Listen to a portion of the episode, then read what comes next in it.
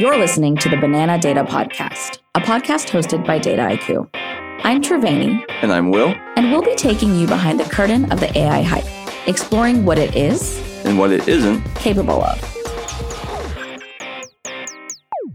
Will, you and I collaborate like a lot for we, this we show. definitely try. Right. Well, we try to we collaborate. Try. Most of the time, it's one of us telling the other person what to do. Yep. Yeah. Usually you telling me. And well, you know, you got to Yeah. do what you got to do. But as like data scientists, as analysts, you know, as people in this space, Yeah. how do you collaborate with other people?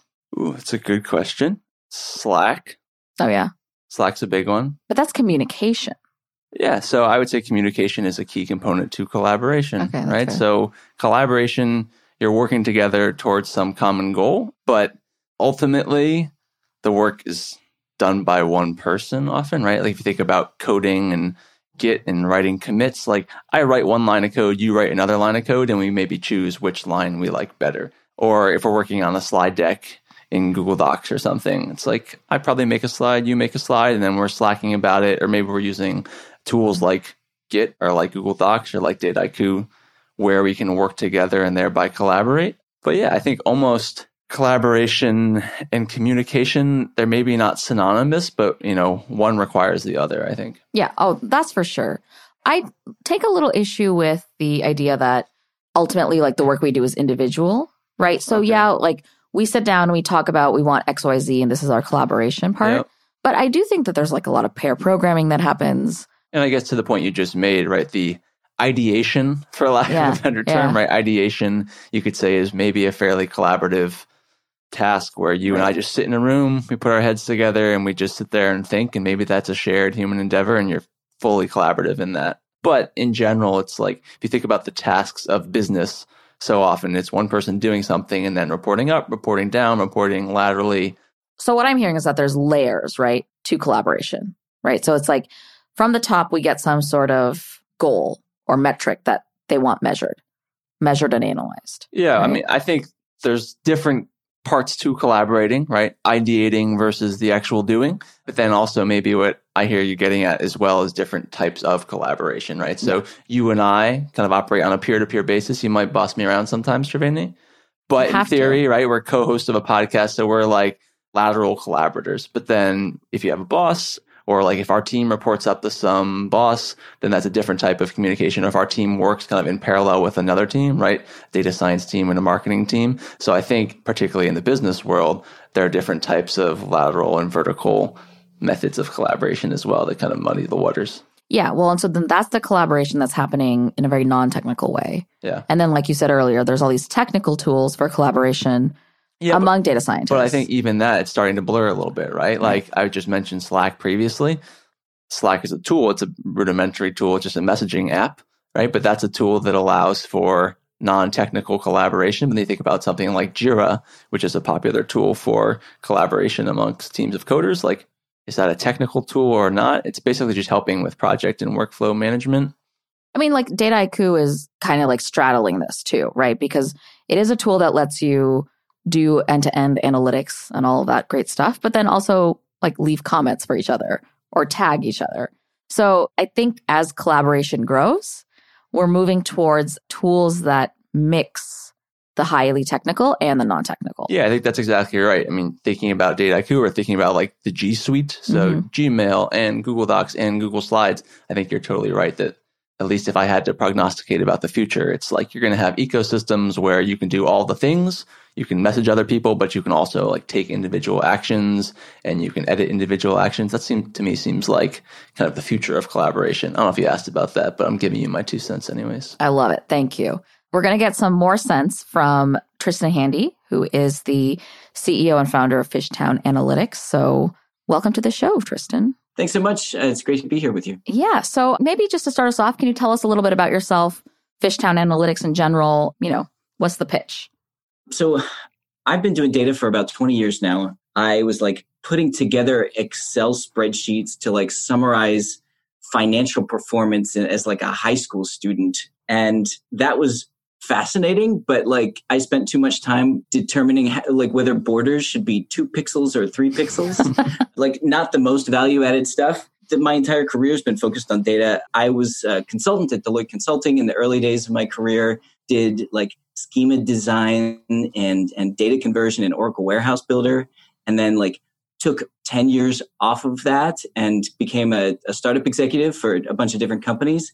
And at my last company called RJ Metrics, I ran marketing and RJ was deep in the data tooling space and mm-hmm. had kind of tracked all of the changes in there from like 2010 through 2015. And we just got an opportunity to see all of the interesting stuff that was going on in the space. Redshift was launched, Looker mode launched, lots of stuff was happening. And so in 2016, RJ was acquired, and we, a group of three of us, myself, Drew, and Connor, were trying to figure out what to do next. And so we wanted to just see if we could take all these new cool toys and deploy them inside of the environment that we like the best, which is VC backed startups. And so we've been helping startups implement analytics for, for a long time now and have done it for over 150 companies at this point. Wow, that's impressive. Awesome. So, what were some of the trends that you saw that you kind of decided that you wanted to focus on when you started Fishtown? We have four of them, but the, the big two are that SQL is the best API for a majority of data use cases, and that data analysts are much more effective if they can have tooling that allows them to work more like software engineers. So both of those are like kind of controversial in their own way. A lot of data analysts don't feel like they are software engineers and they don't necessarily want to spend a lot of time on, on the command line. But as a data analyst myself, going back a really long time, you spend a lot of time doing copy paste. We've spent a lot of time figuring out how to with our product DBT how to transform this low level role that, that included a lot of monotonous work into a high leverage role that can impact entire organizations by using SQL, but writing it in a modular way. That's so interesting. I've never heard SQL called an API before. I love that because, like, it, it kind of is. But you mentioned DBT. What does that mean? And why should we care? Yeah, DBT is is uh, short for Data Build Tool. It is an open source project that we've been maintaining for gosh, it's we're two weeks shy of its fourth birthday. It was actually originally a, a project inside of RJ Metrics. It was a great complement to a product that we released there called Stitch. So the idea was that Stitch is great for loading data into a data warehouse like Redshift, Snowflake, BigQuery, etc. And then when the data got there, you had this tremendous amount of dimensionality. You had like real granular data to work with. But if you didn't have a tool set that in that environment was allowing you to structure the data so that it could then be used in downstream tools, it wasn't that useful. You couldn't really parse through all of that mess. And so DBT, now there are over 1,500 companies using this thing every week, and they use it to structure the data in their warehouses so that they can make sense of it. And so I think one of the things we want to focus on in today's conversation is just collaboration and how collaboration works in the analytics space. So, what are some design principles in DBT that kind of help promote collaboration within data teams? If you kind of go back to the the like way th- the the bad old days, the way that things were, you know, you have a team of 10 data analysts and they're essentially service providers for the rest of the organization. Mm-hmm. Somebody comes with a question, it goes into a Jira ticket, somebody triages it, and then somebody picks it up and works on it. Pre DBT, there is no real mechanism to save that knowledge mm-hmm and share it between the entire team.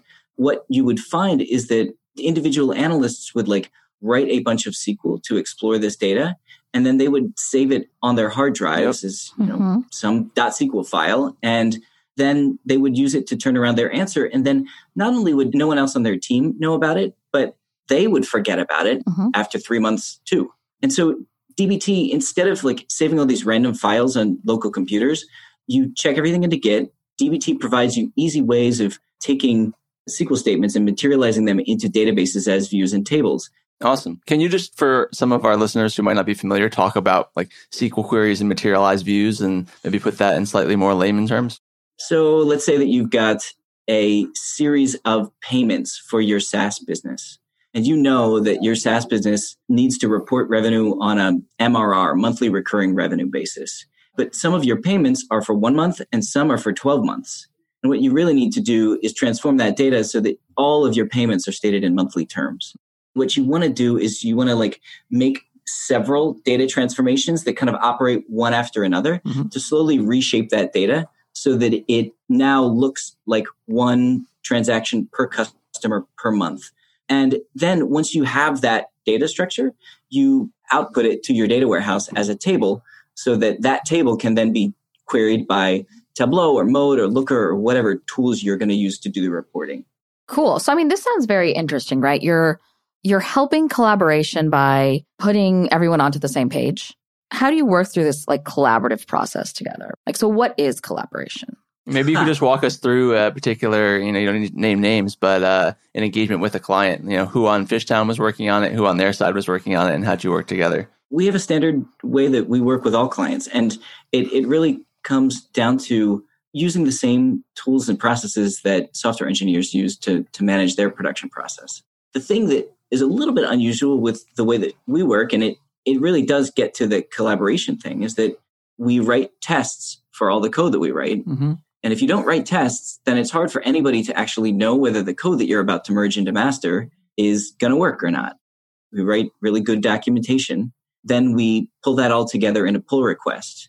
And for anybody who's not familiar with that, a pull request is just saying, Hey, I'd like to merge this new chunk of code. And, you know, the person who wants to merge that code writes up a bunch of comments on why they're making that change and the details around that.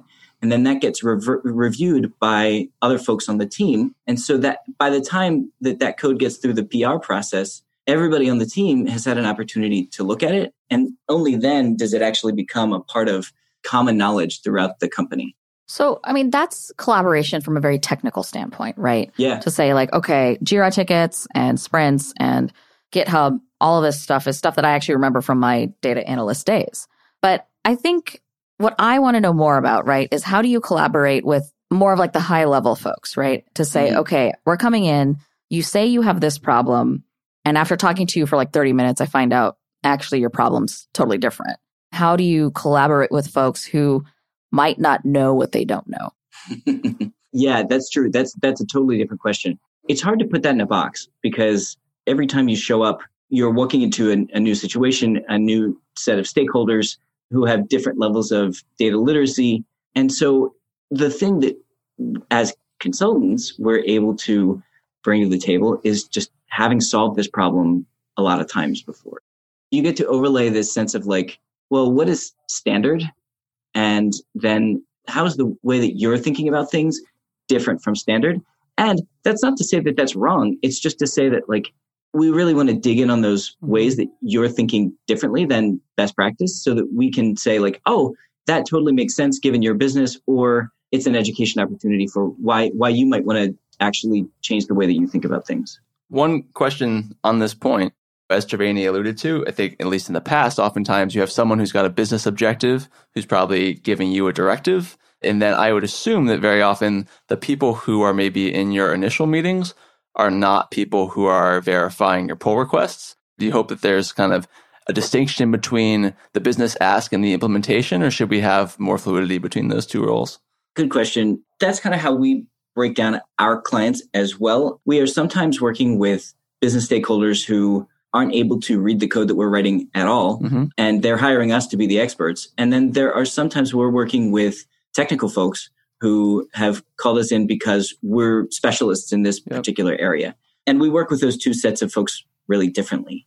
When we're working with clients who are non technical, the thing that we really try to focus on is helping them understand what it is possible to answer. Because it's not useful to just like ask random questions that you'd like to know the answer to. Mm-hmm. You need to have this sense of like, what, what can we know? What's kind of the makeup that you think would be most successful between sort of the technical and non technical skills? I think that if you're coming into a company that has no data competency at all, then the very first thing that you're going to be asked to do is to get core KPIs for the business. It just is the most important thing if there's no other data competency today. We talk a lot about this role we call the analytics engineer, which is kind of the librarian of the internal data resources, making sure that they can connect the pipes, get the data flowing to a warehouse, get it structured, and get, get core reports done. I think that that's the first thing that you have to care about. And then subsequently, you can say, well, I want to hire data analysts to, to work with marketers so that they understand campaign performance. Or you can say, really, uh, this particular class of ML modeling scenario is really so critical to our business, and that could be the next thing. But all of that is going to be founded on having the core set of like information flowing to the different business units. And it sounds like you you have to have at least one person who at least understands what value can be derived from data or like maybe more specific to my industry. Do you think that's where we should be starting with our collaboration points is going out and finding someone who has industry experience with maybe a little bit of data tech background or the other way? I, lo- I love that question. It's something that I was for about six months, I was doing interviews for a blog post essentially on that topic. Hmm. And it became such a sprawling topic that I like never ended up writing it. Honestly, I don't believe that the right answer is hiring top down when it comes to data because there are so few people who have had the title VP of Analytics, VP of Data, and they're very hard to dislodge because they generally have pretty good jobs right now. And so the folks that I spoke to who are all like brilliant people. They had been a an IC data scientist or an IC data analyst, and they just were really curious and they did fantastic work. And the company needed them to grow, and and they did. I think it's just about like hiring individual contributors who have who have like a real sense of curiosity about the business and aren't aren't just there to like churn out tickets. Kind of on this point, but also going back to something you said previously. One thing I think about to some extent in my life working at Dataiku is making technical and rigorous concepts accessible to broader audiences. And so you talked about the power of tools that originated for software engineering. So we mentioned things like Git being kind of the gold standard for version control, but I think it's kind of a double edged sword at times in that software engineering tools maybe are still perceived to have a high barrier to entry. Their performance comes from some rigor that also maybe makes them non trivial to learn and get access to. Uh, so, how do you think about that kind of in the future for your clients and just for the world more broadly? Do you feel like that's true, or am I maybe even mistaking my premise? No, no, I, I agree with you. A lot of products like DBT start out as purely open source. And when you're going that route, you kind of hack together the minimum viable product, right? There's a middle ground though that you can type git commands into a bash prompt, or you can use a UI that allows you to have a majority of that functionality, but hides kind of the complex implementation details behind an interface that's more standard. And, and that's kind of the way that we've moved with DBT as well, is that we've wrapped up some of the complexity and, and put it behind a user interface. I mean, I think that's sort of the baseline of collaboration, which is to say that you've taken some of the more complex stuff and sort of solved for it so that people can then do what they actually need to do. And that in itself is quite collaborative. Okay, so at this point, we've talked about a few different kinds of collaboration, right? So there's sort of that individual contributor collaborating with others on their team or with their past selves, the analytics team itself collaborating together and collaborating with sort of higher level folks looking for KPIs and, and metrics on those KPIs. But we haven't really talked about the analytics slash data science team talking to non data people, right? So like the data scientists and analysts talking to marketing or talking to even product, right? So what does collaboration look like there, right? Because you can't just throw everything into a Git for for marketing, mm-hmm. right? They're not going to know what to do with that. How do you get those colleagues to start thinking in a more data driven way? Yeah, there was. Uh, I want to plug this this new post that Stitch Fix did it was all about their org structure. So there were some key things that they pointed out about how their organization worked, and I'm going to try to do justice to this. And they make sure that their data team has the ability to understand its impact on the bottom line. And because it can then impact the bottom line, it is able to have autonomy around what kinds of initiatives it wants to, to, to undertake in, in having that impact. So all of a sudden, the data science team there, instead of becoming purely like a service provider where they say, okay, what report do you need? Let me get it for you. They have their own strategic initiatives, and those strategic initiatives have, in the history of Stitch Fix at least, been the most valuable things that that team has worked on.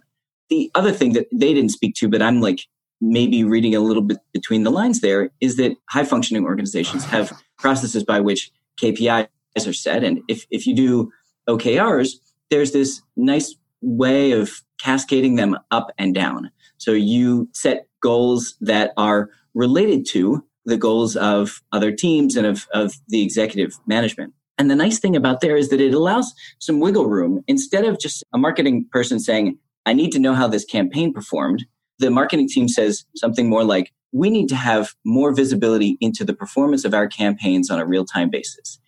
And then the data team is able to take that and say, like, okay, I'm going to pull together an entire project to understand how I can make this information more available to the marketing team. And maybe that involves actually less reporting on the part of the data team, but more creating of data products. The ability of the data team to have more creative control over the work that they go through is really the thing that, that like leading organizations are, are doing today. And I think still often clients that I work with think about things in terms of a data team or larger organizations, maybe like a center of excellence or innovation. But I feel like one, there's a communication bottleneck there, which I think you're kind of getting at. Yes. And it seems like Stitch Fix has done well to say, hey, the marketing team just articulates a broad goal that the data team can then have some freedom to operate within. But do you think it'd be better to live in a world where kind of this data savviness was embedded within every arm of the organization and you didn't have a data mm-hmm. team but rather you had a marketing team that thought about marketing and it maybe had one pretty solid data engineering skill level person on that team one pretty solid ml person on that team and they could just function to provide data value to the marketing arm of the org. When visicalc first came out the spreadsheet was a pretty fundamentally new technology in terms of like how organizations use data. My guess is there were probably teams of people inside companies that were spreadsheet experts mm-hmm. and other people went to those people and said hey can you help me yep. measure this stuff in a spreadsheet and so i think it's crazy today to imagine like the spreadsheet team because like essentially like all companies do anymore is like make spreadsheets, spreadsheets. Do, do, stuff. That's business. right. And my guess is that it's at a certain point, the skills that we're kind of talking about right now, which are centralized on a data team, will just be like the skills that you need to have, have to like do business stuff. But we're in the early days and, and we're not there yet. Well, and I, I would kind of push back because if we're talking about collaboration, I don't think I would want to be the only data engineer, data scientist on a team of people who were not also in the trenches with me, right? Like I would still want to be in a dedicated data science team and maybe my main client, so to speak, is the marketing department. Yeah, fair enough. And I know? think it gets complicated because if you think about it, there are efficiencies of scale to having like a data lake. And right. if you're the marketing team, you want to be able to get insights from other arms of the business and not be limited to just the data that you, the marketing team, has access to. So, as I often say, Triveni touche. Fair enough. It's my favorite favorite part of the podcast. Okay, so Tristan, one last question here before we we wrap it up. Is it possible to collaborate too much? I am very curious whether there is a right answer to that question, but I'll, I'll give you what I think. I think the answer is yeah. I, th- I think you can collaborate too much. I think that sometimes there's a person with a problem and they do a good job of stating what that problem is. And then the best thing to do next is often to go into a hole with the data and figure out what there is to be learned. Hmm. And actually, that is not best done by two brains. It's it's best done by one brain. And then you you bring what you learned back to the group and you report back. But I think that there is a part of the data science and analytics workflow that is always going to be a, a solo endeavor. And honestly, been doing this for a long time. That's the part of it that is particularly fun to me.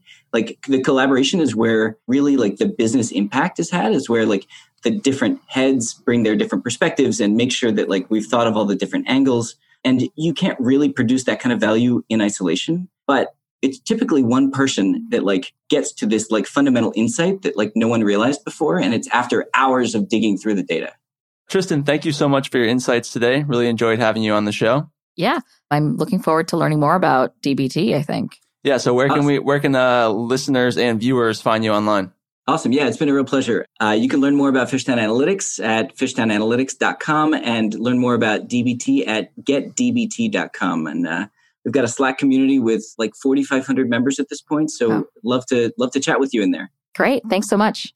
Okay, so banana fact for the episode: Will you drive? I do. Yeah, so do I because I don't live in New York City. But it turns out the National Association of City Transportation Officials, right. which is a mouthful, did a study and they said the average time people spend waiting at a red light is about 75 seconds per red light. Okay. So that makes up like 20% of all of your driving. You're just sitting at a red light. Unless you live in New York City, in which case you're just like dashing across the street. I hope not, but perhaps. Maybe. Yeah, maybe. All right. Thanks, Triveni. That's all we've got for today in the world of banana data. We'll be back with another podcast in two weeks, but in the meantime, subscribe to the Banana Data newsletter to read these articles and more like them. We've got links for all the articles we discussed today in the show notes. All right, well, uh, it's been a pleasure, Triveni. It's been great, Will. See you next time.